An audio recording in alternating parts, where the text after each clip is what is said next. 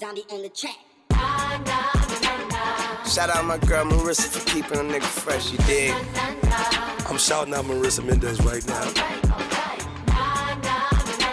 She knew me for like 10 years. And Marissa, yeah, she was right. On the money. Marissa Marissa Mendez is here. Oh, Hold it down. Marissa. This is Marissa right here. Right here. This is the reason why I'm flyer than all you niggas. Thanks, You understand? This is my dude. This is Marissa, man. It's Taylor Gang and Die. We don't even gotta say shit, cause Marissa explains it all. And you do know that. Hello, welcome to a new episode of Marissa Explains It All. It's me, Marissa. And it's me, Joyce. And it's me, Jamal. And it is, what is it? It's like a little bit after 420. I feel like I dropped the ball because a couple people tweeted me and said that they thought I was going to drop an episode on 420, which would have made a shit ton of sense. And I didn't think about that at all because I was so busy. snacks had. Literally, I was so busy planning like my own 420 and then being high during it that that never crossed my mind at all whatsoever. So, sorry to everyone for dropping the ball, but I had an amazing 420. Did you guys have a good 420? Well, you really can't start it off that way. You need to tell us what you did. Well, I guess you. I was gonna go with you guys tell me, and then I was gonna just piggyback off you. I didn't really do anything like worth writing home about, you know. All I know is you were posting on your story all these things that you ordered on Amazon. I saw That is true. I I did make like a whole thing. the suspense has been building. I saw a picture of like 14 joints on your dining room table, and I was like, They're all gone, by the way. You had 35 different kinds of marshmallow. What the fuck were you making? Like, you can't just glance over what you did for 420 when you had Willy Wonka's fucking factory in your kitchen. And you're like, oh, yeah, well, you know, I didn't really do anything, but like, no, like, I didn't do anything. I did jack shit about- on 420. Ordering Okay. coloring I got up, I worked, I went back to sleep. That was my day. You, you have, you went on a shopping spree. You To planned your did. 420. It, it looked like you were having a party. How much stuff you had, Marissa? Like, Yo, you know what? Now that I reflect on that, I guess it did look like that. And my table list. Okay, so here we go. So I wanted my cheat, my first cheat day in April to be 420, but I wanted it to be like a whole thing, so I made it 419 and 20. So it was like double exciting because it's like I finally get to eat bad food after three weeks, but also I get to be high as fuck. So that's hence why I just began preparing all these snacks, and then also this newfound cooking thing I'm on. I'm like, oh, I can cook all these fucking snacks that I love. So that was part of it. And then I was thinking further, I'm like, well, if I'm going to be high and eating dope food for two days, I should like fill it with just the most joyous of activities I can think of. So I ordered an I Spy book, a Where's Waldo book. Um, I have a coloring book, so I had that. Uh, three like self help books: The Alchemist, The Energy Codes, and Becoming Supernatural. And um, I bought what is it? The History of the Office, the show. I bought that book This is online. ma- mad things for a high person to do. yeah, so Just to turn around and say you didn't do shit. Yeah, I know. and then I made um, Rice Krispies. The reason why you saw 80,000 marshmallows was because I used peeps instead of marshmallows. So I had, Damn, you melted those little bunnies. I did, well, they were, they were chicks, these ones. Yeah, yeah. peeps are not Uh, bunnies, you fucking No, no, no. They are. They have bunnies. Oh, do they? I apologize. I didn't mean to Yeah. call you a fucking animal. I apologize. You did not deserve that. um, yeah, I melted like five different colors of peeps, and then I also found a bag in the in Ralph's of purple and blue stars, like frozen themed, but they taste regular. So, um, it was Elsa and the other bitch. I don't know their names. So Anna. just ah, thank you. Very important that I know that. So that was it. That was my 420. Just made a bunch of snacks and shit, and I. Oh, and then after I made the Rice Krispies, I had a cupcake cookie cutter. So I cut them into cupcake shapes, and then I dipped the top half, like the the I don't know frosting portion, in um, chocolate. I had white chocolate, and I also had um, milk chocolate, and then I put sprinkles on them, so they were like little Rice Krispie cupcakes. Th- that's intense, but awesome. It is. Wow. It was a dedicated two days. Um, I didn't eat uh, probably 15% of everything I made. I, I made like a whole ton of penne vodka, a whole ton of chili dip, hella shit. I threw it all out today. It's just been sitting there. So that was a fucking waste. Nice. Um, but I did have a really great day. I also got shrooms, but I was too scared to take them, so they're still sitting here. Pardon me just a second. Alexa, turn off the speakers. Okay. Nice. Sorry about that. Well, that was nice of her. Are you back? Yes, I'm back. Okay, so um, I don't know about the shrooms. I have them in like capsule form, and they're like 0.2 each. Okay. Uh, I feel like you could be better to tell me what to do with that. Well, I don't know what it is that you're taking, but I just ordered 10 bars of shrooms, like the chocolate version, and Ooh. I am picking it up from my friend tomorrow. And that's what I microdosed and had a really good time painting with. So if you want, Mhm. I can drop you off a little square. I would love that. Um, the ones I got, I know there's like different kinds. So I got um, fuck, energy. No, mm, golden teacher. I have no idea what that means. Um, that's the type of shroom it is, and I googled it, and they're like supposed to help you be introspective, which is obviously the whole point of why I want shrooms. Mhm. And um, so I don't know. I was like reading different Reddit forums because I sound like an old mother that's trying to do drugs. How much research goes and just do your drugs and go? Just do your fucking drugs and go. Yo, I dead Drug ass, use like- is the momentary or long term absence of responsibility. And you just you out here doing research Around you're- fucking recreational drug use? Would you just get high and get moving, please? What kind of shit? Well, I wasn't finished with my book report yet, but I've been citing sources and nerd face ass. Like, what the fuck? Do your drugs and get the fuck going. You're also I- not going anywhere. You're not like in a Right, right. or in your house. I think I wasn't sure if I wanted to walk to the living room or the bedroom, so I had to read up on it. First, would you just make yourself a peanut butter and jelly sandwich so you got it at the ready, do your drugs, and just sit the fuck down somewhere and imagine? I mean, like, my thing is that I'm scared if I take too many, I'm gonna hallucinate and think my house is on fire and like jump off my balcony. What floor do you live on?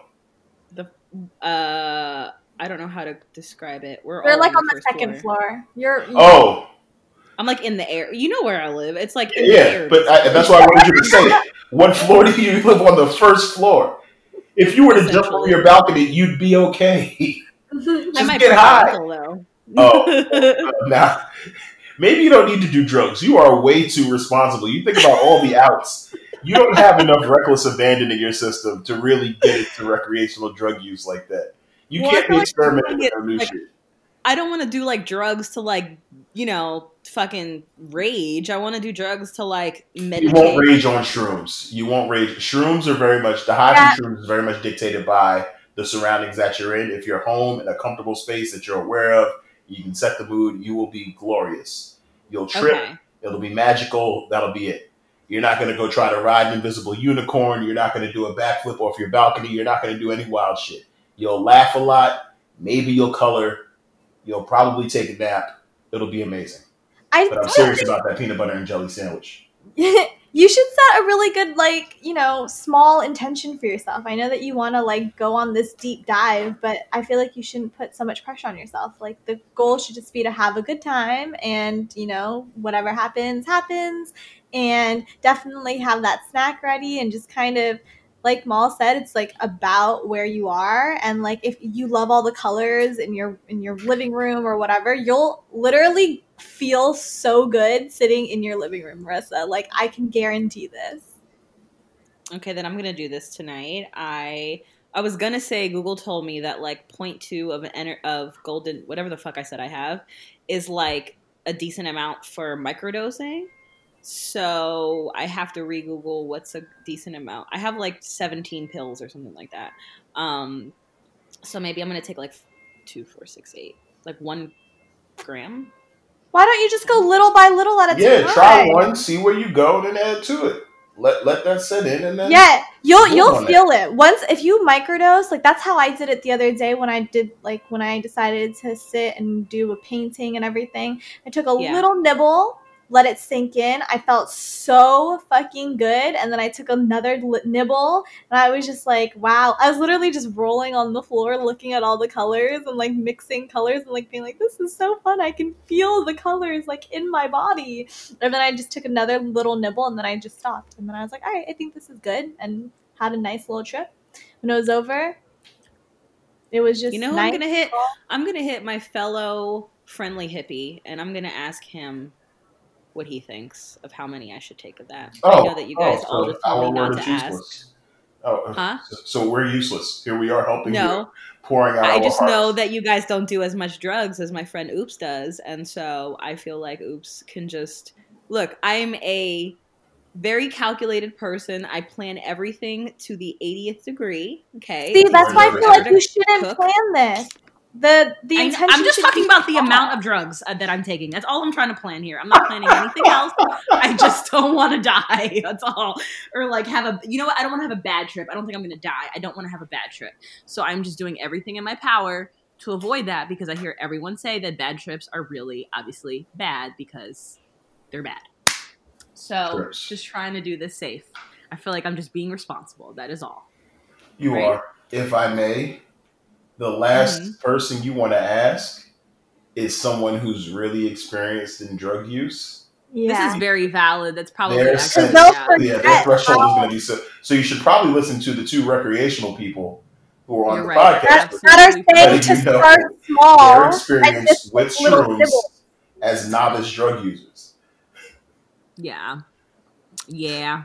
And the Right. advice is to start small and take keep adding little little bit instead of I'm gonna plan that I'm gonna take eight grams and then take five grams and then after that 30 minutes take six more. Yeah, like no. Look, math was my favorite subject, okay? I like formulas, I like things, and so I like to know amounts, okay? That's all. I like that you said math was your favorite subject, and then the second thing you said was things.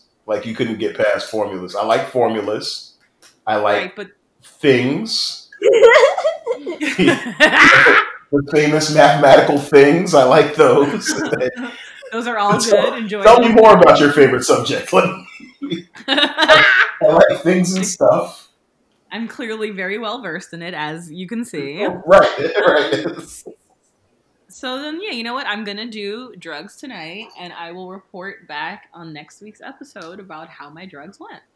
You know what? I'm gonna do some too. In solidarity Okay. with you. Y'all are talking about it. I never want to do a drug again.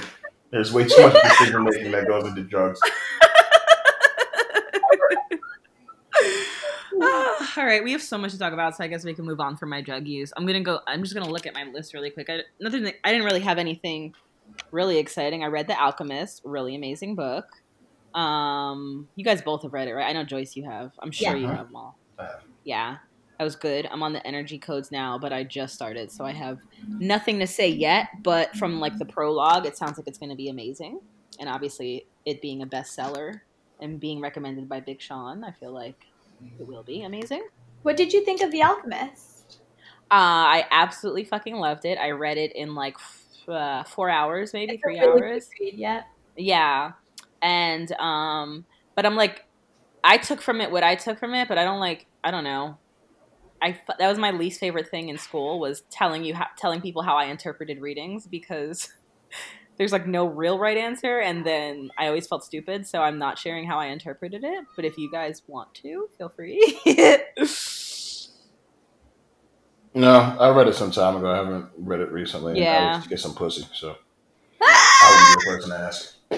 I was trying to explain it to my mom today because she's never read it, and I was doing such a fucking bad job because she like then she googled like an excerpt and she's like it's like a like a story. I'm like it's a story, but it's like It's very metaphorical and it kind of yeah, it gives you a lot of thinking points. And for me, Yep. it, it was a quick read, but I kind of had to read it in segments, like little spurts. Like I would just because there was a lot to take in. Like sometimes I'd like I have to sit there and read the same page like two more times and be like, oh, okay.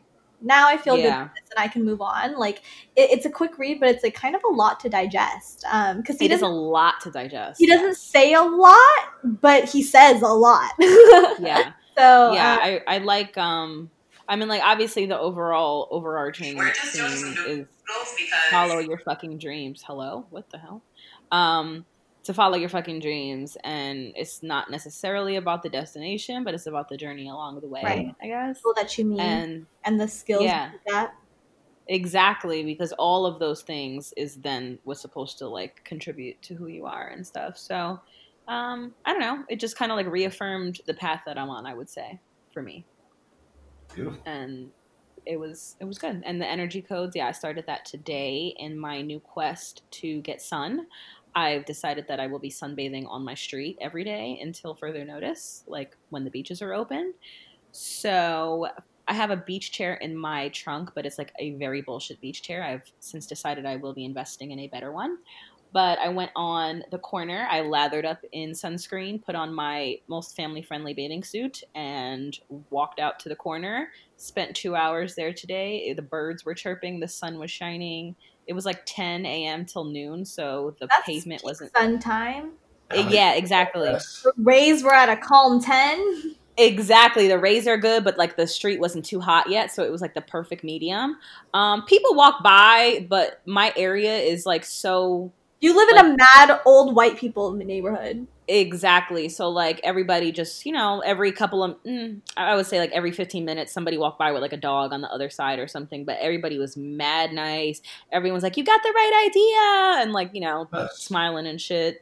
Um, so it was really nice. And then the landscapers came, so I had to move. And there is a little pocket outside of my door above the steps that you could kind of fit on. So I moved there, and it was actually very cozy. And um, gonna make that my new daily fucking thing because I want to do I this too. some. Yeah, you should. I mean, shit. Come to my block, go on the other end one day, and we could just chat from opposite corners. Honestly, I, I, so there we have like a little, little like, gr- like driveway, and then there's mm-hmm. a gravel little area with like some succulents or some shit. And I went and I took a chair and I sat out there yesterday and I like read a book at you know fire. at like five, four, five. So it was like the sun was kind of setting, but it felt really nice and Still warm. Yeah, that's Exactly. fucking fire. But I definitely do want to bring out like a lawn chair or something and like lay out in a bathing suit. The only thing is, is like there are cars. There's so many cars that drive by, and like I just Oh, you guys like on like a main like a mainer kind of street, like a busy not like street. a mainer street. It's just there's a lot of people that like live like on the street. Gotcha. Apparently, I love So I it. The be, like mad like I don't know like cat call. I don't. I'm just I don't know if I want to deal with all. I mean. I did have like a few like um trucks. They stopped and they would like you know like say something, but no one really like bothered me. yeah. And I just I I did I don't know. I just enjoyed it. Just, That like, sounds so yeah. nice, though. I haven't Yeah. been going outside at all. I've been Me literally. neither. I kind of low key inside. realized that today. And that's why I did it because I was looking in the mirror. I'm like, my skin looks so pale. I look sick. Oh, And- dang. I saw, and I saw the forecast was all 90s and shit. Mom, I, is your building like policing the pool area? Yeah, our pool is shut down. So we don't have so y'all can't even like go tub. in. No. sit out there. What'd you say? You can't sit by the pool or lay out by the pool. Uh, no, no, we can't. The area is closed off completely. Uh, all What about like those? off. What about like the pretty like common areas that you guys have? Are those closed too? Or no? So, yep, all amenities are shut down. So I have my Wow. balcony and I have my courtyard, uh, but that's in kind of a shaded area. So- Yo, your cribs episode was so funny. Your little quarantine crib tour. Oh, I gotta show the people how I'm living. I appreciate you watching. Thank you. that shit was fucking good, dog. I You're- wish you could like. That was the only one I would want to watch. I wish you could get paid like a bazillion dollars to. I don't even know. Like, I feel like you could just do anything funny. You are so fucking funny. I appreciate that. Thank you. I'm trying to use this time to lean into more of that. So yeah, um, I, I really I'm like. I feel like letting the it's just stupidity something run that you wild need on to my do. IG page. Say that again. It's boredom. It's a lot of boredom. Just letting the boredom run wild on my IG page. One more time. Sorry. Wait, what? Are you not hearing me? Is this fucked I up? heard you, but it was like I Was it just muffled? didn't. Was it Yeah, your little Her audio ears just weren't working. Uh, I said I'm just letting the boredom run wild on my IG page. Oh, got you. Uh huh. That's all. Just you know. I just feel like there's so much there. bad about myself immediately. What did you say? Oh my god, why is this? This is so annoying. Sorry. Go ahead. Downloading TikTok and immediately feeling bad about myself. Oh, I I gave up on TikTok and Triller. The editing on TikTok is so difficult. I don't understand. Stop trying to do I the mean- difficult shit. I don't want to do any of it. Like the dancing is annoying, but I feel like once I found out how I can not found out, but once I dreamt up like just making my own little movie clips myself, like I kind of abandoned it. Put the trailers on TikTok. Mm, that's smart. I like that. I like that a lot. I uh, I just got my next um, prop. I'm doing hook next, so I got my next uh, my. That would my- explain the fairy wings. That is the there we go. That's what I was trying to think of. The fairy wings, yeah. So I just have to find time in my extremely busy schedule of of nothing. Well, I mean, you have Rice Krispie treats, so that's I taking do, up time. yeah. That definitely is taking up tons of time, like 14 minutes. So You should script. You should script something, and then do the shrooms and record it, like write my own script. or or another, or just do another scene. But you should do a shroom scene. Oh, like like film it on shrooms. Yeah, I don't know. Um, I I do. don't know how good that will go. that's the joy of it. That's the joy of it. Worst that happens is a piece of content that you put on your Patreon. okay. But yeah, film, film a scene that you record that you do on shrooms. Either it's Okay. going to be amazing or it's going to be amazingly hilarious. Wow. And then you will have I'm done gonna it. see what the fuck I do on shrooms tonight. I'm gonna just I'm gonna leave all options on the table today and get high and see what the fuck happens. I mean, technically, I could do I could do it all because I have all my props. So if I really wanted to film tonight, I guess I could. And I have my my um. I have my I'll be on the listen for your escapades. We'll see how this Yeah. turns out. I guess I could be ready. Oh, also, I'm looking at my thing. Um, I bought, not I bought. Um, I fucked with the butt plug, and so I wanted to just recommend that to everyone. so, very quick subject change, but I was looking at my list, and I figured that was important to say right at this exact moment. Um, my my consensus of that, I guess, or my review is you can take dick to the deepest deepest depths depths the deepest depths of your fucking vagina. Like you can get that dick, bitch.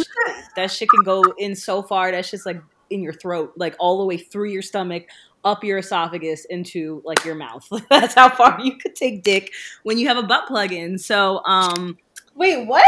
It like opens you up even more? Yeah, I don't know um, how or what the science there is, or if that was just a personal experience. And he's a super humongous long dick, so it's like definitely like we were getting in there. And like I could take it, I could take it pretty good, like not with a butt plug, but there was like not as an ounce of pushback, and he was like, he was, he was stroking like intensely. This So is so fun, Marissa. it was a really good time. It was, it was we like five o'clock. in the fun very differently. Okay, question. Huh? Yeah. Was this before or after you made chili? Oh, I would. never. Oh, fuck. you are that's disgusting. That's never funny. that. That's funny as shit. that sounds like a Oh. no. I I prepare. I didn't even. I barely ate that day at all. Actually, I feel like I would be so terrified to eat. But the problem Well, is there's really but a the thing point- that I, I never go a day without eating, so I would never be able to do this. Well, no, I mean like this time we didn't take the butt plug out for this session. This was just like because we're trying to get ready to like do anal. Yeah. So this was just like just kind of getting it ready. So the the plug was just there. It never came out. So it almost didn't matter. It wasn't like you're gonna fucking shit while you're fucking. Ew. Um, Why not? Why would you? Like, there's I no. don't know, because there's something in your butt. Yeah, it's plugged up. It's plugged up. That's the whole point of a plug. it's it's like when you stuff something up, you know, it doesn't leak anymore or whatever, like a a hole. So it's like a This is tampon for totally a your butt. conversation I did not imagine I'd be having. I, I never, I never thought that this would be. Whole comma butt. So Have Jamal, what'd you do today? when she had- Mal, have you ever fucked a girl with a butt plug in? When she had a butt plug in. Right? Yes, I've not never you. worn one in my. Oh God, you got to watch how you phrase things, sister. Uh, yes, I have. Uh, true. Okay. And did you have that same experience? Did you feel like she was able to take it deeper, or was that just a personal experience? Uh, my dick's not a foot long, so. Okay. Uh, but yes, no, it does. It it re well from what she told me, it refocuses the part of the sensation, so she's Oh. Diverting the attention from Dope. I need to get one one. primary source. Yeah, Joyce, I think you should get one. Um, so they like they come in sizes. I got a medium size. I, I was told I should have started small, but since I've done anal before, it's just been a while. I figured I would just go with the medium. Ooh. And I didn't have when I put it in. I put it in like on my own time without him here because I didn't know how it was gonna go, and I used baby oil and um, went right in. and then I Do you just it sit it on something and then sneak up on it and sit down on top of it? Like, how do you do you like? Um, no, I just like You yourself a lathered it. I was, like. I was like laying in bed and I just like, you know, eased it in. Take a deep breath and Yeah, kind of. And the same way to get it out because I was like, I had to Google like, how do you get it out? Do you just pull or like? you Google everything, don't you? Your friend. I just want to be. I don't want to like rip my asshole out or something. you know? Your search history. your shit is Oh, my search come back. history is nuts. Yeah, That your shit shit is gonna nuts. come back. Filth. It goes from and it's like ridiculous too because it goes from like how to pull out a butt plug to like how to cut a lemon because I don't know how to do anything. Bro, that is mad funny. I literally today had to Google how to cut a lemon and how to. It wasn't clean asparagus. It was like something. The word, whatever it is, is to like cut it somehow. And I had to Google that too because I didn't know what the fuck I was like. I, I I didn't realize how much shit I don't know. Like it sounds so basic, but then I'm like, Were you cutting the lemon for wedges or for juicing? uh, for no, it for slices. My issue was I couldn't cut a whole slice, and I was like, what the fuck am I doing wrong? But my stupid ass was cutting with a huge butcher knife and not like a not huge knife, and that Gotcha. fried. Yeah. Smooth cuts, one fell swoop. You go forward, bring it back through. Yeah, after like eight tries, I got it. Oh, that could be a help. um, and like, um, damn, what were we just talking about? Butt plugs, how to get lemon slices. Random You know. Google search history. Yeah, what The else? usual. Okay, well, yeah. So, um, that's the consensus on that. Marissa just explained it all on butt plugs, I guess. Um, and I feel like I'm ready now. I had that bitch in for way longer than you're supposed to. Google also said you're technically only supposed to keep it in for two to three hours. But the person that wrote the post also noted that um, uh, no doctor is going to really recommend keeping anything in you for hours and hours, but technically you still can. So I kept that bitch in for like mad hours. And uh, How long? How long did you have? How long did you plug yourself up, Marissa? I put it in at like nine, nine thirty p.m. PM.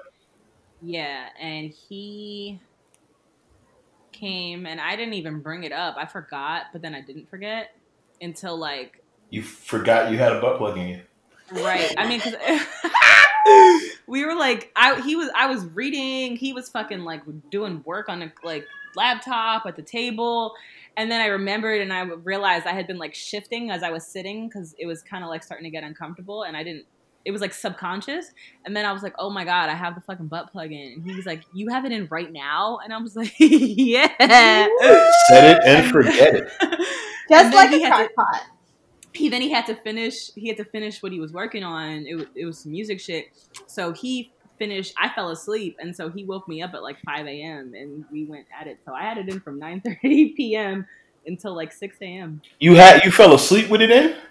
i fell asleep with the butt plug in it does the, the butt the, the part in your butt is actually it doesn't it didn't hurt at all. It felt great. The only part that was making me uncomfortable and the reason i had to keep shifting is the one i bought has a um a gem on the end or whatever it's i look like Of course, only you. Only you. it's like a tr- it's like you know a troll like the belly buttons but for your butt i guess and so Oh, that round part, it's like it's like it's a circle between your cheeks. So the you know the edges of the circle were like bothering my cheeks, basically. So yeah. But other than that, I feel like I could have went all day with that.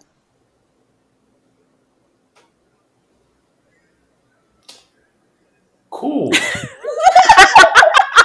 I really have nothing to follow that up with.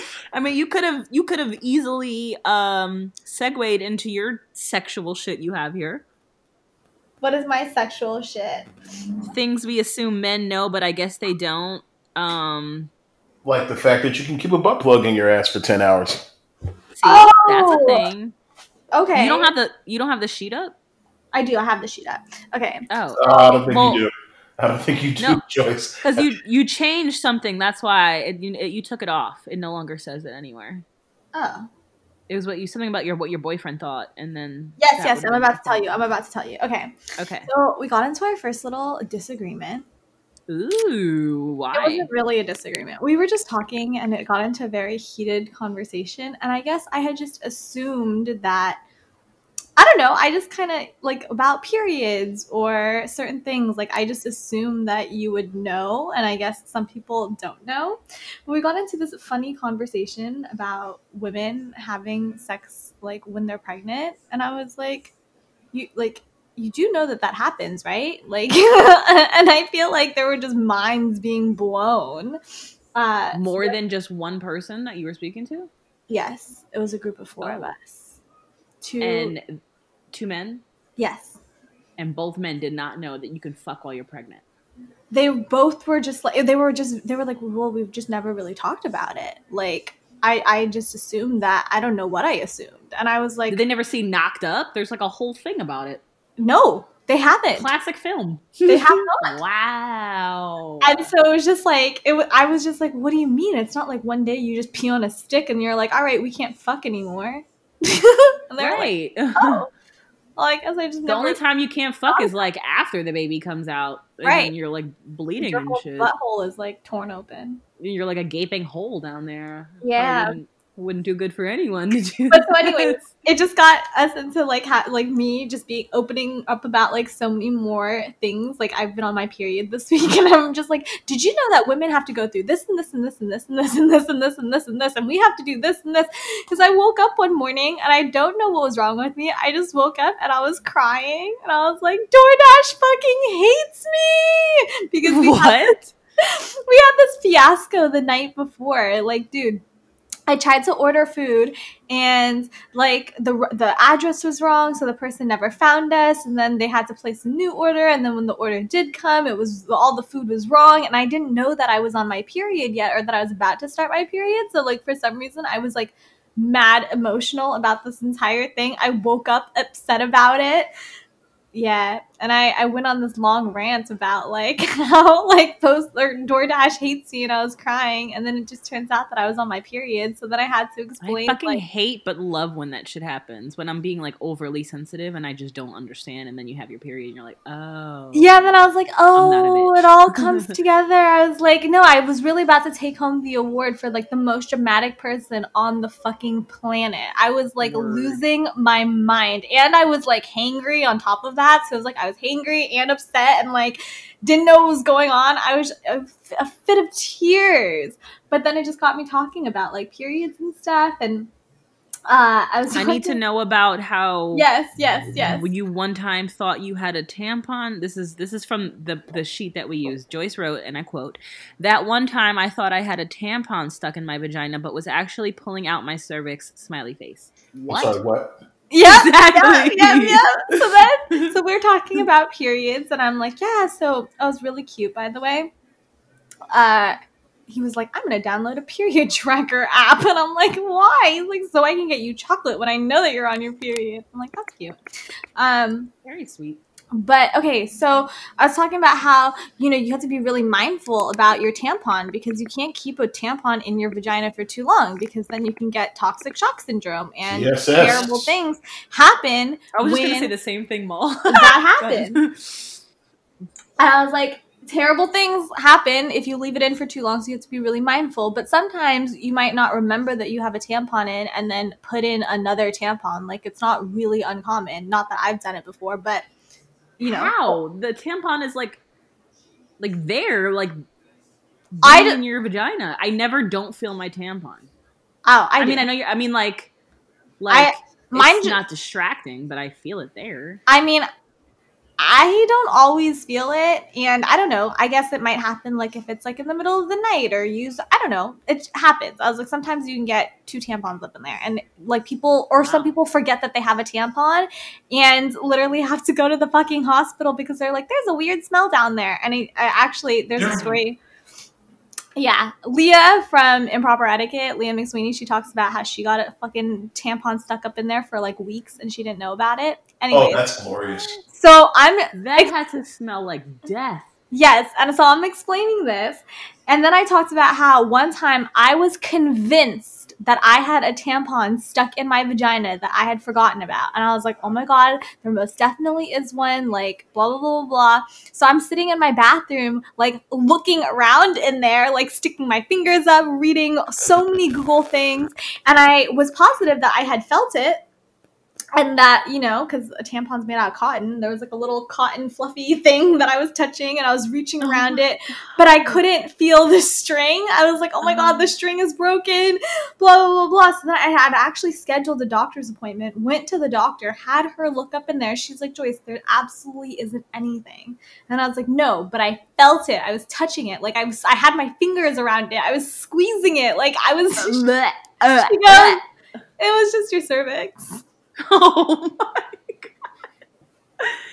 And it was falling out, or it was just No, like I just had reached so far back because I thought that it was all the way up there that I reached all the way to my cervix. Mm. how were you like all the way? You have like this tiniest hands and I fingers. do. I do. This is true. I'm also a little bit worried about your cervix feeling like soft cotton. I, maybe it's supposed to. it's supposed to be Probably like fleshy. Like it felt kind of fleshy. It felt like Oh, how a wet tampon might And I guess feel. yeah, if you think yeah, if you could assume what wet cotton would feel like. Right. What soaked cotton would, yeah, valid. Uh, Damn, that on, I've never. I don't really. I'm not a big tampon user. The like, I may do it on my last day of my period if I'm like going somewhere, but otherwise, I'm. I've just always been a pad person. Um, so I've never, never had that. It- the only thing that it reminded me of, and I've told this story before, but 2017 Fourth of July summer when um, Fourth of July summer Fourth of July when I fucked so and so and the condom got stuck up in me, and then he stuck his fingers in me trying to get it out, and I felt like I was being operated on by a famous person, and it was just very funny to watch. yeah. Good girl gone pad. Oh god. Oh my god, Mo! There has to be like a side gig, like literally just for fun income that you could just write stupid shit like that. A meme Okay. page, perhaps. His Yeah, but Twitter. that feels like too much work. That sounds like too much Yeah, work. I feel like there's like a secondary that sounds like, like bullshit job that Mal can have where like a company sends him like three or four fucking stupid pictures a day and Mal just comes up with like a hilarious pun for each one. It's so like Why can't I just out there. send Mal four funny pictures a day? because you pay then post- horribly, Joyce. And then you pay post on an Instagram page. Because that's we you pay horribly, Joyce. Oh, uh, What did you say about the pad thing? I feel like we should call that episode. Good girl gone pad? Okay, I'm going to write this down on my list. Good girl. gone pad. You are amazing, Mal. I swear. I just I did not count on being totally weirded out tonight, but here we are. Well, we'll do a hard pivot. I'll answer Joyce's question of how my friendship with David Alan Grier began.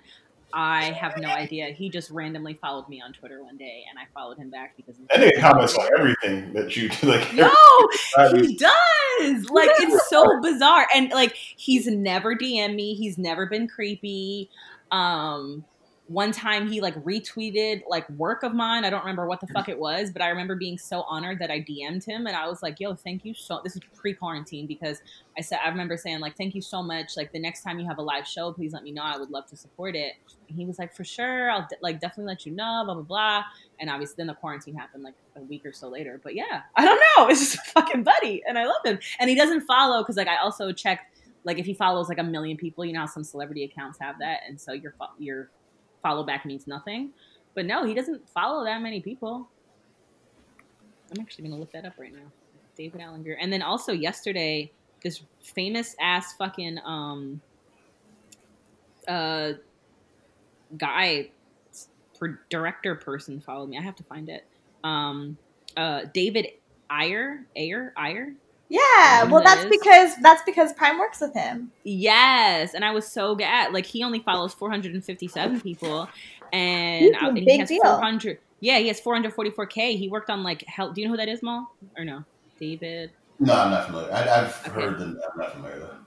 I'm gonna uh, tell you one second. I He's a film to read director. Yeah, Um, a major director, and he's responsible for training. He he wrote Training Day, co-wrote The Fast and the Furious, and oh. directed Harsh Times, Street Kings, End of Watch, Sabotage, Fury, Suicide Squad, and Bright. And this motherfucker just followed me and only follows 456 other people. And he followed you as you've been producing your own clips. I see it. Exactly. I was like, Vision, things coming together. I feel like now you have to do an entry into Shroom Cinema.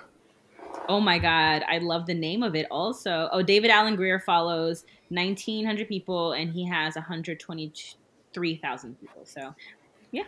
wait, this is my pals. my perfect segue into Prime and the LA original Yes! documentary. Bam. Yo, Prime is like the world's most interesting human being. Okay, wait. let's give a little backstory on who Prime is.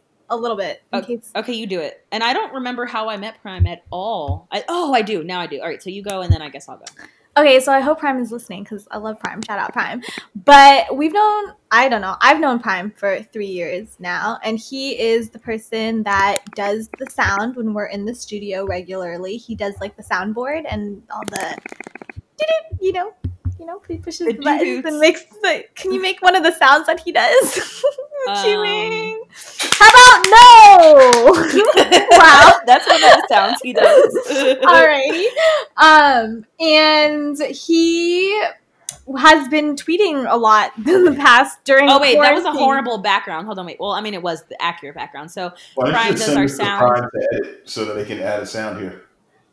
Um, we did once and then we forgot again, so we're gonna try that again. Well, not today because we want to drop tomorrow, but Oh, okay. Sorry, moving forward, moving forward, let's do that shit. Um, Prime Yeah, puts so- all the effects in. yes, and he also does our camera stuff when we are all together. Yes.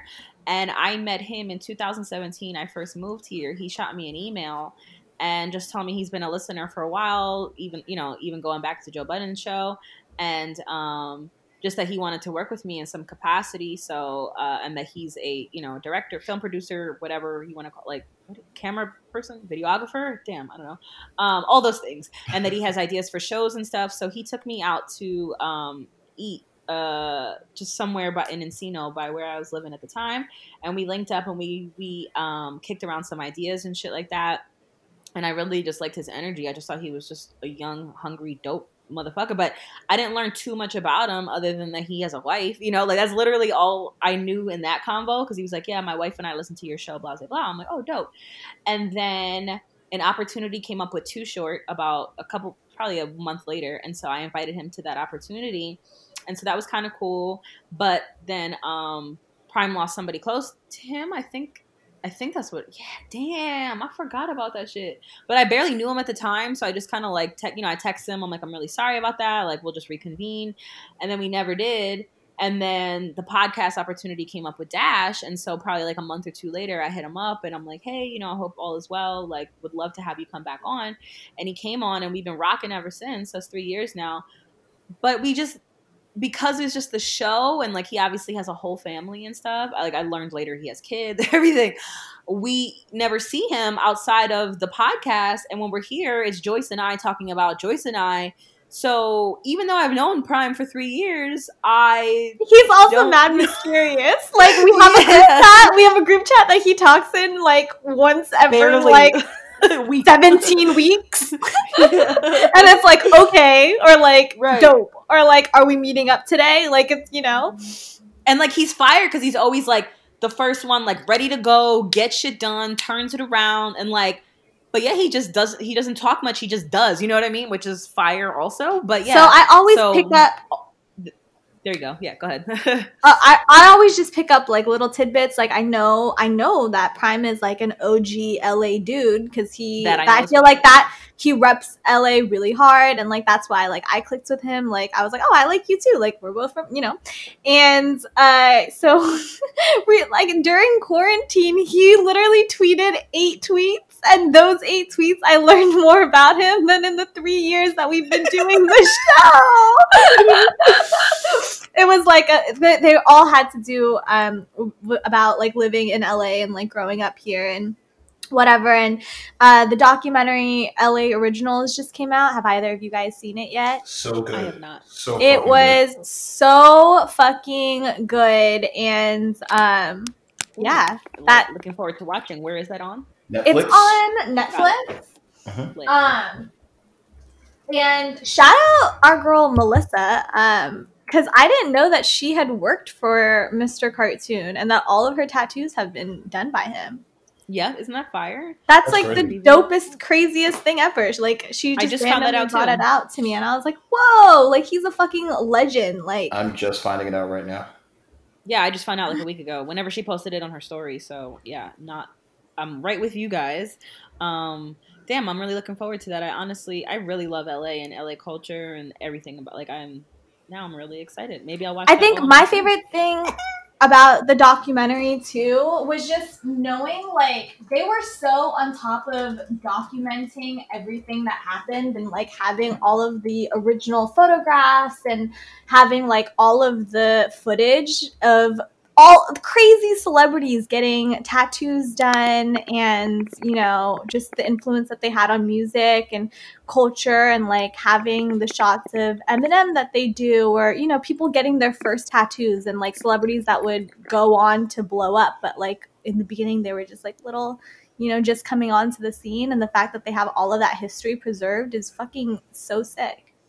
super sick. Wow, I'm really looking. Is it um Yeah, one so- one episode like one long thing? Or? It's just a movie. Yeah, it's a documentary. And Okay, it's Esteban Oriol and Mr. Cartoon, and it's just like their story and about you know the influence that they've had on the city. Fire. We gotta have Prime as a guest one day, bro. Yes, yes, yes. And I love he's been sharing a lot of um, you know, kind of pictures that he's taken of some very influential and like iconic LA people. So like one is like the face of LA and he's this one dude that has like mad tattoos all over his entire face and Prime's been posting like pictures of him that he's taken and he was also in the movie and I don't know, Prime's dope. Shout out Prime. Yeah, for real. Shout out. Prime's in what movie? What? No, no, not Prime. He's been taking pictures of, uh, or he has like pictures that he has taken of people who have been who were Oh. in the documentary. Got you. I was like, wait, what? Just because a he movie? knows all of these legends. The more you think you know about them, the more you have to find out. Seriously, God, I am. Hello, America. Three of the world's most iconic drag queens, Bob the Drag Queen, Eureka O'Hara, and Shangela Laquifa Wadley, are serving change across the country. In HBO's new real life series, We're Here, the queens travel to small American towns, taking on local drag daughters who will learn to express themselves through the art of drag. In each episode, Bob, Eureka, and Shangela help people discover more about their identity, as well as how to support their local LGBTQ plus communities. All the work, tears, and glitter lead to an epic one night only drag show in their communities where the queens slay and serve on stage alongside their drag daughters. We're Here is out here serving looks and love. Get ready for the series premiere tonight, Thursday, April 23rd at 9 p.m. Eastern, and episodes will also be streaming soon on HBO Max. Um, well, speaking of that, then other you did you added on the documentary other new shows and stuff to recommend. I have watched Black as Fuck. Have you guys watched? I did. Thoughts? I have not. You sound you sound eh. Uh, because I am. Eh. Um, I think- Really? yeah. Uh, there were entertaining moments. Um, Okay. I just I wasn't fully sold. I think he was. I, I actually watched it twice. I watched too. Once and was a bit taken aback by how much of how much it felt like he was attempting to make his version of Curb versus Ah. just what his you know like what his show would be. Like I did, I saw the moments of brilliance, saw the moments of humor, but it felt like like too many things just felt detached or too done for screen. Like the way that they spoke to the kids and the the kids, like so much of it just didn't feel. It felt too forced, um, so it was hard to get into. Then I watched it a second time, trying to just strip everything away that I was expecting, because I was Uh-huh. expecting it as the you know as another brilliant turn from the creator of Blackish, and I, I had to take it out of the Blackish lens and just appreciate it as a new show, uh, and it still fell short for me. There were moments like episode five where they're having the discussion. Like I thought that there were poignant moments, like the discussion around um, us being honest with our work. I thought was a powerful and, and worthwhile discussion. I also thought it was handled well and it was funny as fuck, especially with like Lena Waithe raising her hand to take the bullet. She's like, you know, I'll do it, and then immediately turns and Right. becomes. She's like, like, I love it. guy. Yeah, which was fucking hilarious because that's Uh-huh. always how the shit goes.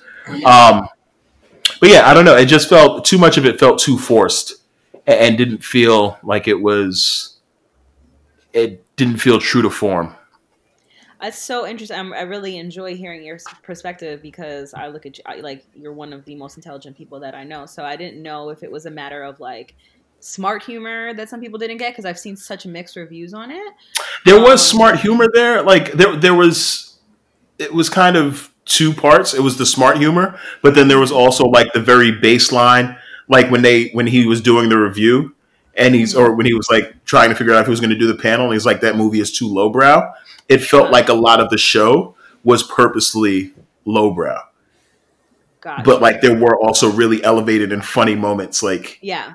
you know, it was it, it was there was a lot of polarity to it, but by and large, I did not I I couldn't go for it as a series. Like I don't think that I would go back to revisit it. Wow, I uh, it's it's crazy. I I truly enjoyed it. I felt like the social commentary aspect of it was so on point, Mhm. um, which which made it really enjoyable for me. I thought it was hilarious. The scary thing was, like, super scary. Um, the first time I so to to preface it too, and this doesn't actually go with my scary or not scary, but I am not familiar. I, I was not familiar with any of Kenya Barris's work. I've never watched Blackish, Mixedish, Grownish at all, so I had no expectations. So that could also be a part of it. And I had not heard about Black as Fuck until like it dropped, so there was also no expectation leading up to it.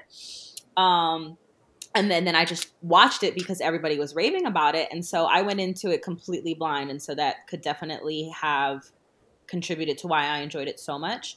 Um, and I didn't even catch the curb ref, the curb obvious um, elements of it until someone else said it, and then I went back and watched it a second time, and I'm like, oh my god! But I say that to say, so the first time I watched it, thought it was hilarious, amazing, enjoyed it, re- relatable in the sense of like industry moments that we all that we as fellow industry people have experienced. Um, but as I was watching it, I was like, wow, is this what I have to look forward to? Maybe like I don't want to get married and have kids because this is like this is life.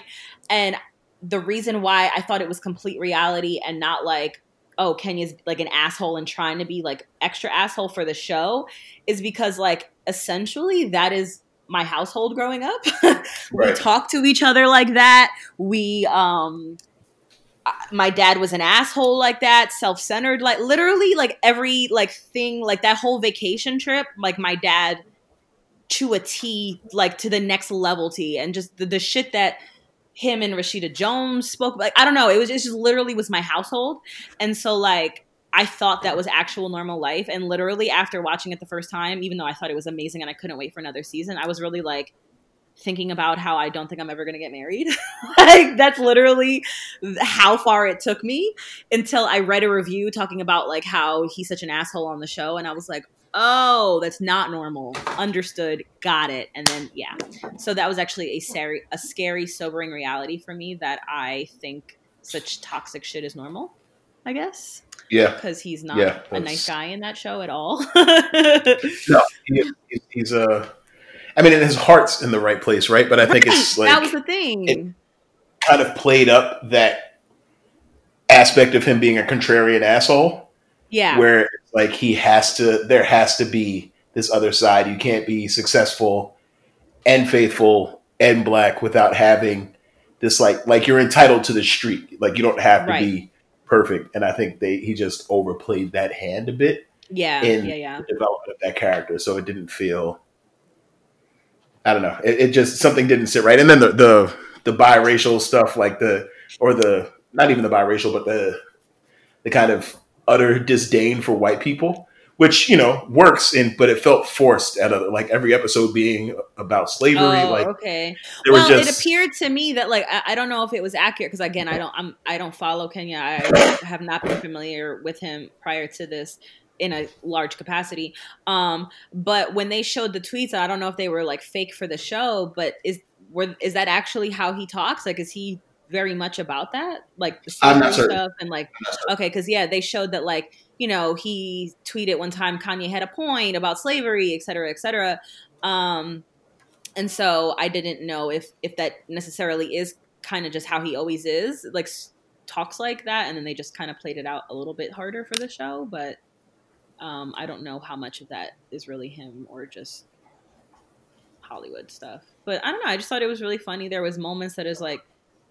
I don't. Know, I, again, I think it was just the social commentary and like shit, like how they made like the the one daughter just basically just be rich living off her parents' money and like buying wigs and shit. I don't know. I just thought that was funny because there's so many fucking bitches like that on Instagram these days. What? Like little tiny things like that. Um, yeah, no, it was it wasn't without its moments. I just just by and large, uh, I wasn't I wasn't sold, Huh. and I wanted it to be. Um, I really wanted it to be. Yeah, I, I literally watched it twice and not even to like understand it again, but it was just all so funny on the first round that I just wanted to laugh again at all the jokes. So I don't Is know. it a I show or a movie? It's a show. It's eight uh, eight episodes, small, right? Uh, eight, yeah, yeah. And you guys Yeah. both watched it twice? Yeah, it's like forty five minutes It's a each. quick If that. watch, Yeah. and also we're home doing jack shit. So Yeah, yeah, yeah. I Exactly. guess so. like it's not you know. I didn't have a big trip I had to prepare for. I could delay my journey to the bedroom from the living room and my detour to the bathroom long enough to watch an additional episode. I Um, can visualize this all in my head since you gave us the tour of your crib. right? Right? You see the magic, right? Yes, you, yes. you I, I can picture it all. Thank you for painting. that's why I did it, actually. Nice. That's what I wanted the takeaway to be. literally, and that's what we took away from it. Just that, and that's it. Um, Dave is also good as well. I s- you have that on the the doc. Oh yeah, Dave is Dave is That quality shit TV. is hilarious. I cannot As stop fuck. laughing. It's the Lil Dicky show that's very much, I think, based on his own life. Like he's talked about like how he Loosely, in real life is kind of scared to have sex with people and like he does have a small dick on the show he has a small dick because some sort of like surgery or some shit i don't know but I mean that's his name, Little Dicky. that's the that's the thing. That's always been. quarantine quarantine I, know, I don't know what the fuck is stuck in my throat right now. I don't have a cough, but there's Pause. Nah, I'm not pausing it. Fuck, shit. I would like a dick stuck in my throat right now, but mm, so i do highly recommend dave if you guys haven't seen Yeah, it I think I think uh Yeah, No, Dave is good, amazing which is crazy because I don't usually get into white comedy like that. I think they do a really great job. Again, I think the social com- oh, I well, I knew you were joking, but um, Oh. the social commentary of that shit too is mad good. It's just like it's just really well Yeah. written. It's so like for me working in the music industry, like every single one of those awkward scenarios, like I like that Gata is getting some shine. I did not I did not think he was a great actor until the episode, the bipolar episode. The bipolar episode really. I did was- like that they brought up that topic or that they touched on it. I'm I- I excited to see where that character. I'm excited to see where that character goes. Yeah, I mean, it's not um, going to go much farther than that, but that was a good place for it to go. Exactly. Yeah, that was that was very You're looking for more depth. I think you're going to be sadly disappointed. But yeah. but that was solid. I really enjoyed the um I think I like was delighted actually at the, the premiere I think it was the premiere episode, the YG episode and the studio situation because that happens so fucking much, but it's like you would never think to like write about I don't know, just like the things they they harp on in the show What that they like highlight um where they set up a feature that he was getting from YG and he went to the studio the whole night and YG was just working Oh, on his own right, shit and he right, never right, and he was too scared to ask. But like I've been Dicky in so many situations also where I'm too fucking scared to ask the rapper and like I just I just deal with it and nothing gets done. it's like such real shit and it's just so funny. And it's more funny too because um I met Dicky when we first moved here. Actually I met him a couple times, but um he came to Hot once and that was cool. But when we first moved here, um Mike's manager set up a session with him and Dicky, and so me and Mike went to Dicky's house in. Stop. This is so funny. Yeah, it was March 20. You hope what? You guys should be on an episode. I wish. Do you have Um, a cameo? Yeah, that's, that's the next part of the story. So, fun fact. No, just kidding. Um, but yeah, we went to his house, and he was so fucking nice, and he's just as like awkward and dorky and funny as he is on the show, and he was even more so when he came up to Hot 97. He had just brought um dropped that song, the um the shit he did with Fetty Wap years, like his breakout song, this "Drop That Money, Spend That Money," something like Yeah. that. Um, so he was showing it to Ebro because Rosenberg fucked with um fucked with Dicky. And he came in the room. It was after hours. It wasn't even for an interview because Ebro was not with the interview. and um, Dicky just came, like, you know, Rosenberg was like, all right, you could just come and, like, show, you know, get to know Ebro, whatever, meet him up. So he came after the morning show was done and our interviews were done for the day at like 10, 10 a.m.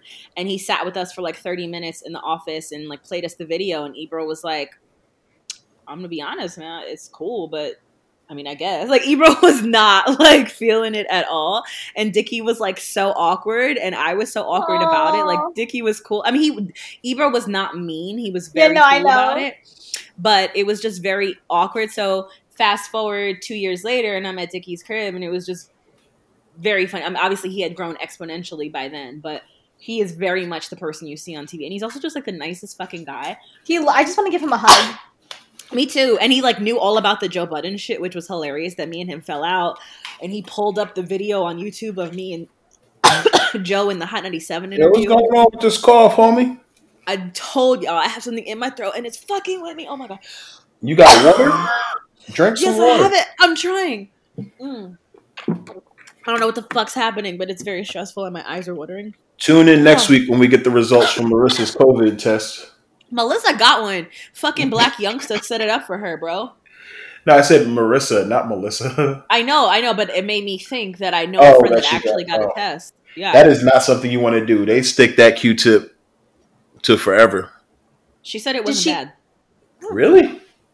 Yeah. I thought they stuck that shit up your. Nah, well, I mean, they do, but she said it was like not the worst thing in the world. I think she had to do it to herself. Actually, she did. A, she is like a thug. take-home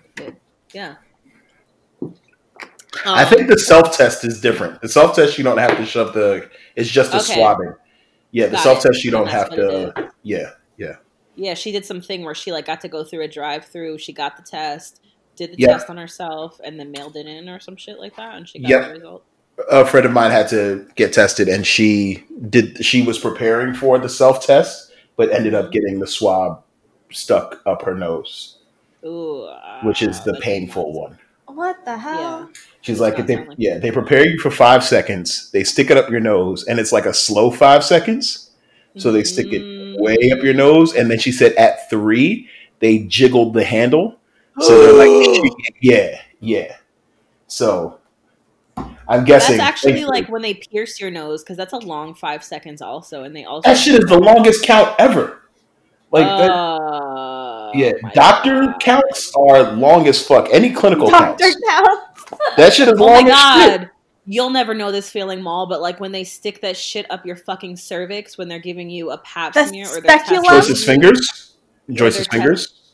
or well, no, this is like a sp- what is it called? A speculum.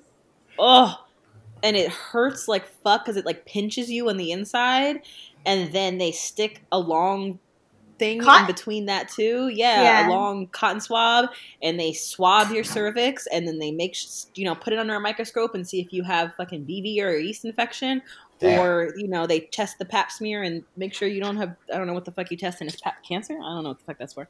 Um, but yeah, that sounds just like that. That shit is not a good time. I like things. Or when you- like that, huh? Are getting a mold for your teeth and they have to pour that like nasty I ass. love that down shit. You're fucking crazy, Marissa. I love that feeling of squishiness around my Ugh, I'm like getting like about to throw up. You're a serial killer.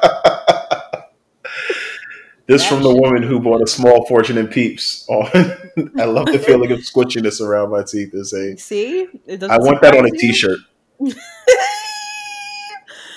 All right, let's. We have so many topics. I mean, we're gonna give them a longer episode because it's we didn't we fucked up. But um, Yes, I love that we've gone an hour and haven't talked about coronavirus at all, and now we can just talk about all of the corona content that's been out. oh, I was gonna move into music, but we can do whatever you want.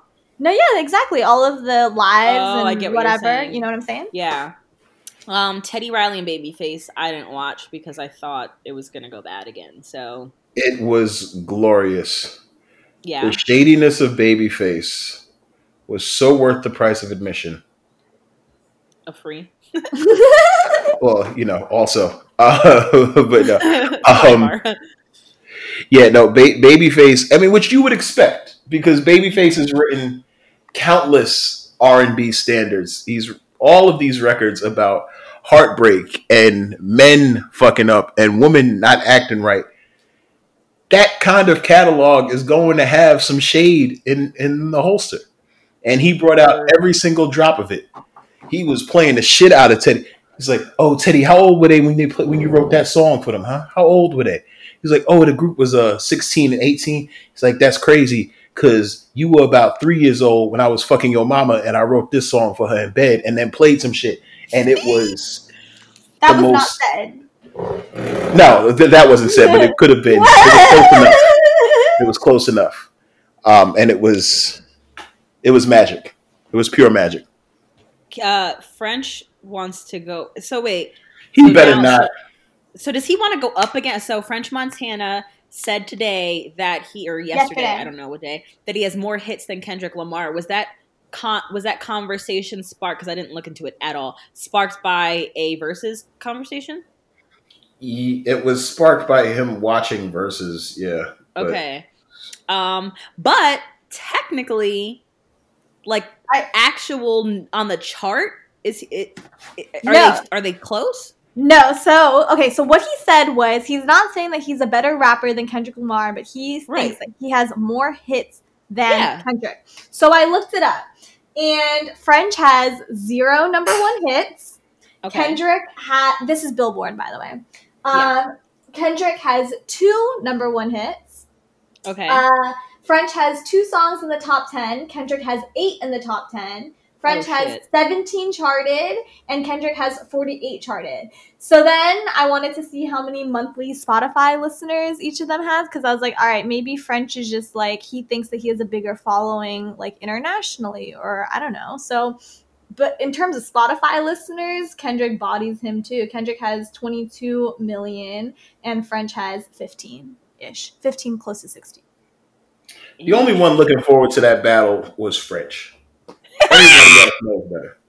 Everybody It just else wouldn't make sense. Somebody compared it, Little Dicky to Mortal Immortal Technique. I'm like, honestly, word. Like they, they don't, they're not, and it's like apples and oranges. It would just wouldn't go. Like Fre- I understand French's point. Like, I guess if you would have asked me out of the blue and I put zero thought to it, I would have assumed that French had like more club hits, and and I guess that's like where he was going with it. But even looking at these numbers, like Kendrick has shit that will go. Yeah, like Kendrick shit can go. Like, yeah, nah, I don't think. But did you also include um or did those billboard numbers rather include hits that French was featured on?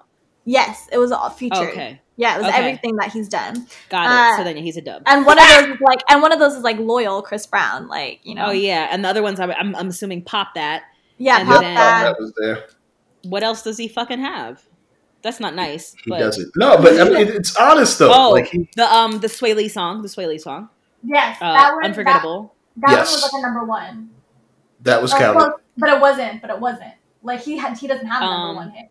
It was number. he had all chart. the he had All all, the the, way up. makings he was looking to make um it was it should have been the post malone cardi b song that he did like it had all the makings of being a number one but it i guess it just felt way too contrived and no one fucked with it at all and it it flopped but it had the sounds of a big record i think he just he he didn't get it at all yeah i don't know. I feel So- like french is in a weird pocket because he hasn't been doing good at all. So I felt like because I because I think Young Thug came in kind of Kendrick's like l- defense. I don't know. Defense. he, he needed to come And into he- defense. he was very annoyed by that and online he also said that meek mill had previously beat french montana up he was so angry at french he said all of this in a rant all sparked by french saying he has more hits than kendrick i don't know why thug took it so personal that he did this but he went on a rant and said that french has been beat up by meek mill and there's footage and also that waka flocka beat up french montana while the pair while they toured together I find that hard to believe because I've been around French and Waka a lot and they were really tight, but I also noticed they're not tight anymore, and so that definitely could have happened. I'm assuming maybe it did. Um, but yeah, so then Thug, you know, took his stance. So Joyce, take it away. Uh, so yeah, he. So then I wanted to see you know Young Thug's numbers, and he actually has a number one hit, and you know What? He, What song? um, Oh, the Camila Cabello song. Cabello. Camila Cabello. Yeah. There you go. Um, so then I was thinking, like, who could actually go, like, you know, toe and toe with French Montana? I feel like a likely person could kind of be like Ty Dolla Sign. Ty and French. Let's see. Yeah. Ty has two number ones. One is work from home. What's the other one? You don't know. Um, Uh, nine top 10, 35 songs charted, 20. Oh, go ahead, Ty Dolla Sign. You got more monthly Spotify listeners than Kendrick Lamar. number one was Psycho with Post Malone. Ah, that was the other one. Okay, yeah, and the, and the first one was work from home. Um, wow, Dolla sign? No, who? No, fuck French Montana, bro. We gotta put Ty Dolla Sign up against somebody that that he got a lot of hits. He do. That's why I was trying to think, like, off the top of my head. That was like the first person. Then I put the two together, and I was like, damn, Ty would body him. Who would you want to see Ty against, Jamal? If anyone, Uh, like who could be like who would fit in his pocket? that's tough because Ty has never. I mean, Ty has obviously been at the helm of his own shit, but he's been he's played party to so many hits Right. that it's tough to kind of gauge who would who'd be a strong match for him. But he could absolutely go toe to toe with plenty of motherfuckers. Plenty, but like I'm trying to think who's who's a good second mic. Yeah, I'm. I'm really trying to like. oh, rest in peace, Nate Dogg. That would have been fire. That would have been Nah, yeah. nah, that would have been uneven as fuck. Nate Dogg would have got Ty Dolla Sign out of Right. here. Yeah, Um, no disrespect to Ty Dolla Sign at all, but like that's Nah, but it's just two different. Nate Dogg what's Ty gonna play against Regulate? Right. What's, you know what what's he gonna play against? Ain't no fun. It has to be like currently. Shit, even fuck. Oh man, even area codes. That was a fucking. whew. Yeah, what you gonna That's do like- when that's Nate Dogg get on. IG live with the good bandana? And, I got hoes. You get like Ty. Ty's a quality artist, but he's got nothing to come back with from that with. Um, Uh, who was who was the hook guy before Ty was the hook guy? Chris Brown and Ty Dolla Sign? Am I bugging? No, Yeah. no. Chris Brown would just- Ty, yeah, he clean no. Ty up. Actually, yeah. no, Chris Brown would clean Ty up. Trey Songz and Ty Dolla Sign? Trey Songz wasn't the hook guy like that. Mm, he wasn't. He wasn't. He had a, he had a couple, but He, He yeah. stood alone. yeah, yeah, he was like he was Jim Jones hook guy in the What about Jeremih? Jeremih. Nah. Uh, nah. Ty would Ty would quietly clean Jeremih up. it could it could he would definitely Jeremih would hang around. He would stick around. Yeah, like it could it could offer a show and it, it makes sense in the in the in the pocket of they have a project together. Oh, that's So- true. MihTy.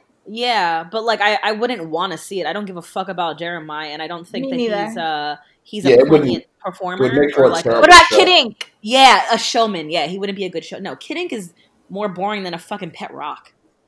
But he does have good hits. So, but I wouldn't want to watch that. I don't think because Kid Ink has like watch that. generic hits. You know, like no one like not not the They're three of us are not sitting there. Yeah, we're not sitting here like talking about how much of a banger like a Kid Ink song is at any point. They're just good songs, but they're not. They're not. It's not. They're not good because of Kid Ink. Yeah, they're just catchy. I'm over here trying to think about what a Kid Ink song is. And they It just sounds like a same. Chris Yeah, Brown they do. song, I couldn't- but I wouldn't be able to super- differentiate. Sign. What about Ty and Mhm. Tyga? Yes. That would I- actually be yes, yes. Yeah, like a Ty- like a Ty Tyga, Ooh, yeah, A and then Ty? Dolla sign. there's so many things you could do there. Yes. yeah, I think I think my final vote would be that because Tyga Tiger has would definitely be low key like Tyga has a ton of hits, and so does Ty, And he's Yeah. featured on a lot of shit too. and that can be easily facilitated by AE because Tyga's his best friend, and he is. Well, he doesn't do anything with Ty Dolla Sign, but he got Ty Dolla Sign for Dave East's record, so he does that. Wow, I should hit, I hit him. Set it up. Set up your own versus battle. Hopefully, it won't be a tie. But Ah, that's what I was thinking too, and I couldn't figure out how to make that joke. Thank you. There we go. That works out. I would actually love to see, and I tweeted about this, um, Cam'ron versus 50 Cent to do a 50 Cent versus G. I mean, I'm sorry, a Dipset versus G Unit. How do you feel about that, and and why? I don't know how, how I don't know how to interpret your sigh. Uh, I'm trying to think. Ah man, uh, G Unit versus. Oof, goodness. I mean, I feel like it could get really, really good. It it would be. It would be. But that's and I. Mm. I can also see it going ugly though. It'd be. It'll be. What'd you say? I can also see it like getting ugly with the shit talking, but maybe like in a nice way though. Hey, the shit talking would get ugly. I just. I. I mean. Yes, Dipset would win that though. Absolutely. I would just enjoy as a spectator watching it happen. Just the music, honestly. Valid. You know, Yeah. I think I think Cam'ron and 50 Cent are amazing showmen. I think they would put on a hell of a fucking show. They're funny, they're petty. I think their shit talking would be pretty lit. Um, I still kind of. I mean, so they put it out there, and I realized it was a joke. But I kind of want the Ja Rule fifty thing to happen. I would love it to happen, but I don't think it ever could because Ja stands to gain everything from that, and 50 would only lose. I don't know. I mean, Yeah, I mean, I don't Like- think 50 would lose necessarily. I think Ja wouldn't find a way to keep his feelings separate. And Yeah. Ja would like so Ja would just toss it because like as soon as they get into a groove and 50 just does something even slightly sideways, Ja gonna play clap back and completely throw everything off. Like it's just gonna ruin it. He's gonna play some like Mm. bullshit fucking Yeah, I just feel like there's too much rap. negative energy there. That's it's just not gonna. I don't know. And then yeah, Clapback was like the worst song ever, and I don't know. I just, I don't know. I don't see it. Hap- I don't. I don't see Fifty ever agreeing to that. No, neither one of them would. Neither one. Well, no, No, Ja Rule wants to. He's doing No. interviews about the shit. never mind. and I had to I had to write a, a tweet today about not for myself. I had to write about um the article was uh Ja Rule thinks 50 Cent um what did he say? He thinks that they can't do the battle without it getting ugly. Like no fucking shit, Ja Rule. Of course it's gonna get ugly. but like, yeah, I just I think that like it would be an amazing show because it actually would be toe to toe. And but I don't know. I feel like 50. There's like if he loses, it would like fuck his shit up. No, like wouldn't it be No, an it wouldn't fuck anything lost? up. It wouldn't fuck anything up. There wouldn't. You don't think so? There'd be no net loss from this. But Ja would like be like super on top if he won though. It'd be like a huge Yeah, there, there would be some element of vindication for Ja, yeah. just because Yeah. like look, my records stand up, but there's there's no real. There's no. I would like to see that for him. I would like to see it where the tides finally turn back in his favor because he doesn't get the respect that he deserves for the hit being the hitmaker that he is. Honestly, and I would love to see him win the battle and then garner that respect back that he deserves. But I, I don't foresee this battle ever being an, a real thing. You know. Was this beef before your time, Joyce? Very much so. Oh, it absolutely, Wow. absolutely was. Reminder: I'm 12, Yeah. Wow. but actually Well, 23. then also the beef that I wrote on this thing that you probably didn't even know was an actual beef was that Jim Jones and French Montana just made up. And that is fucking huge for New York rap. And you probably didn't even know that they didn't talk to each other. Did you, Joyce? I had not a clue. See? yeah, they have been beefing for. Here, where's the history? Okay, so in 2005, Jim Jones signed Max B to Byrd Gang, and or maybe even before that. And um, so Max B was Jim Jones' artist, and then Max and Jim fell out probably like 07, I want to say. And in that time, Max and French got cool and they started a whole like duo, like, and they would do Cocaine City DVDs and Co- was it Coke Wave? I'm sorry, Coke Wave. They had like their own, own little thing going and they used to like, Okay. so because, and I don't know for sure, but I think so. I think because of their friendship and stuff, and because there was already beef with Jim on Max's end, like it was just straight beef between French and Jim and Max. And then, um, honestly, a lot of people forget this, but French Montana used to be the king fucking troll. Like he was like a baby. French I don't want to give. On World Star was a fucking masterclass. All the time, all the time. Him and Max used to troll the like his shit. Yo, French was a French fucked clown. with niggas until niggas had to fuck with him. Like when they weren't French- taking his music shit seriously, like French would French would just troll and do all that other shit. He would do all of the shit that's French was the blueprint for six nine on like really, and like Oh, he was shit. not nowhere near as obnoxious as six nine was at all. But him and Max used to definitely fuck with um Jim heavy and just do hella shit. And honestly, shout out to French Montana too because you know I think now he's just such a like popular rapper that just gets money and like does you know generic hits that like no one really gives him the respect if they don't know. But really, French got his fucking start, and this is to piggyback off of what Mal was saying. He got his fucking start doing DVDs. Like that man's been a rapper forever, and I think also because he talks like he's fucking like stupid, but because he got shot in the head, by the way. Um, but I think people really don't realize how much of a fucking hustler the man is. But he fucking wanted to be a rapper himself, wasn't getting put on, like Mal said. And so instead, the fucking genius, French really is a fucking genius that he is. In that era when street DVDs were fucking popping, he made his own street DVD. Literally used to hustle it. Like he would drive down in his fucking Escalade um, from New York to Atlanta with a trunk full of fucking DVDs and just fucking move them shits like dope out in Atlanta. And um he put himself on every fucking DVD, a segment of him rapping and shit like that. But other than that, he would fucking be there himself interviewing with the camera person. Like he wouldn't hold the camera, but he'd be right next to him interviewing people. Like French was in the trenches, like multiple it was Cocaine City DVD. Like he put out multiple- like he it out the mud really like French really was a fucking hustler with a plan and he fucking put that shit all together. But to go back to what I was saying, he definitely used to be the ultimate fucking troll and the whole well, you, I guess he wouldn't even know the whole like she touched it in Miami. I mean that was a Max B song, but like they piggybacked off all of that and that song was um about uh Max alleging that he fucked Jim Jones' wife in Miami or girl Oh Chrissy. shit! Yeah, so like there's like a long like nasty history there. So that was 08 09 where French was really trolling Jim a lot in that era. So at the same time, that's when French was starting to become a big star, not a big star, that's okay. 08 09 was when French was starting to get popping in New York and that's Yeah, the time that I came on yeah, I came on as well at that time. So I've known for I knew French. I met him in 08. I know I've known Max since 05, I would say.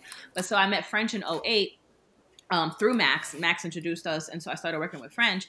And so that era was like, you know, he got a bunch of shows in like Connecticut because for whatever reason, Connecticut loves New York rappers. I guess because they're right there. Um, so he was like kind of doing that little circuit, but he wasn't like mainstream yet. He was just underground. And so Flex was not even on him yet, but because Dipset and Funkmaster Flex have such a tight relationship, Flex wasn't really fucking with French like that either. And so it became this whole thing back then that French would always say he was being blackballed by Jim Jones, and he really was kind of.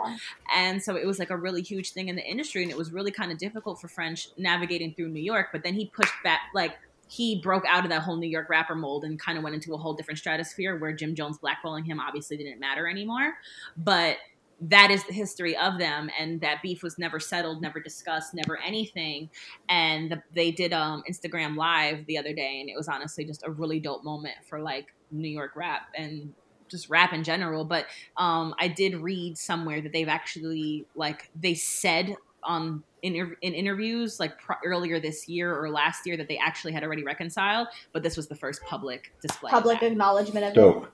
Dope. Yeah, yeah. So that was a very, very cool moment, and um, it's obviously always good to see people put in shit that stops you from getting bags behind you. Is there a stain on that Dipset pillow? Because I'm gonna be fucking pissed. Hmm.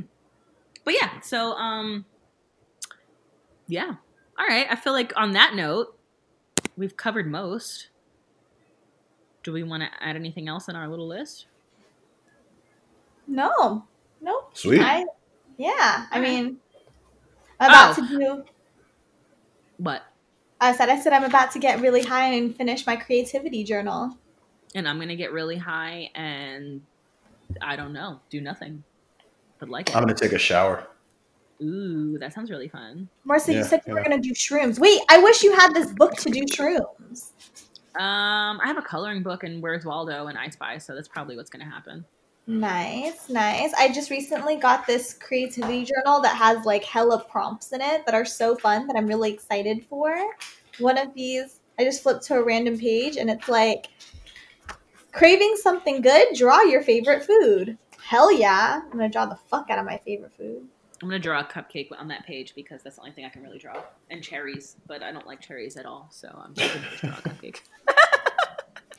um. Oh, also, I did. I did want to tell my little story of my car getting broken into because I left it unlocked because I'm a dick, and Oh, I don't know. Yeah, but it's so funny because it's the second time my car has gotten. Well, that's not funny at all. The second time my car's got gotten broken into, and they took the same things both times. The first time it got Oh, broken into was actually outside of an MGK show in DC on my birthday, and I was pissed as fuck. 2014, they broke a window because my dumb ass friend left her car keys on my car seat, so those assholes probably thought it was the keys to that car, and they went in.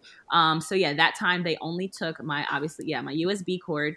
And what car was I driving at that era? That was my Mercury Milan, and I had I wear glasses sometimes to drive at night. Uh, and so I always keep them in the middle console because I don't really wear them ever, and they're usually bent because I never wear them. So they took my pair of glasses that time. They were Dolce and Gabbana frames, but glasses. Oh, right, I guess because the D and G frames. But seriously, they weren't worth jack shit. Then this go around, um, my frames were even less worth jack shit. They were like the complimentary pair that you get on your first eye exam if you need frames? glasses Yeah, Yes.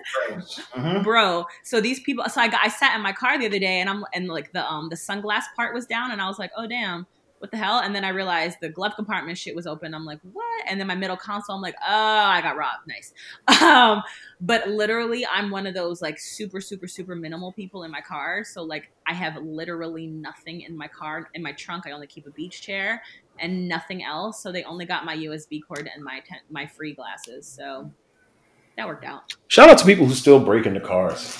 yeah, like what the fuck is that? Like you guys are I don't know if it's like a homeless person because I know every morning around 5 a.m. or so, because I hear it if I'm ever up, um, a homeless person comes in our garbage can. But I don't I'm sorry, what? There a homeless person goes and raids through like the Goes in your garbage can. Okay. Yeah. What did you think I said? you said a homeless person comes in your garbage can every morning. And I was like, Oh, sorry. Yeah, that's awkward. Um, yes, I don't know if it was that or if it's just like dickhead kids around here because like it's a really nice area. So I don't know. yeah, But they were also nice. area. They didn't take like my Ty Dolla Sign air freshener, so I was really happy about that. And I mean, you did hot leave the car open. Yeah, so they didn't really break exactly, in so much as they were like, oh, exactly. So like for one Free second, I felt like, huh? They just saw him and were like, free phone charger. Yeah, like for one second, I felt scared and violated, and then I was like, "Well, I literally left the door open. They weren't like the worst thieves of the world. Like they left my garage remote. They didn't try to get in there. Like you know, Did they lock the door back when they were no, done? it, I don't even know how to do that from the inside. Oh, because you okay, okay. Yeah. So, because they don't, I don't think new cars have those, do they? Oh, that's right. You just no. So it wouldn't it probably it's just it's purely by the key Yeah. fob. Yeah. So wait, it doesn't automatically lock then? No, I haven't set that up. Like you can, Oh. you can have it where Or you can close the door and automatically lock. Yeah. Yeah, mine. Say it again. I Mine- can't. What choice? Maybe she didn't have all the doors fully closed. Because usually, no, a lot- I, I didn't lock it. No, I have it off. When I close my doors, it doesn't automatically lock. Oh shit. Or like Huh. I didn't press the button or anything. You know, just open. So yeah, but Cool. ironically, remember Joyce or all of you when I went um to that psychic last month? I know I didn't talk much about it because it was really like personal stuff, but like remember that I went. She actually Yes. said because my grandmother came through. Um, my grandmother had told her to tell me to get new glasses, and that was just actually very is that is ironic the word coincidence is ironic the word? Coincidental. yeah coincidental that like i mean and i was i wasn't even wearing those anyway because i bent them.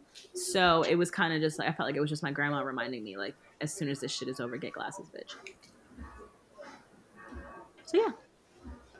All that was, uh, Alrighty. yeah that was just a uh, silver lining.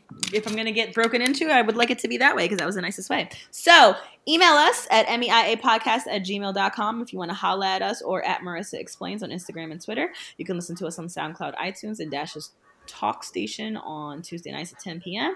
And we will holla at y'all next week.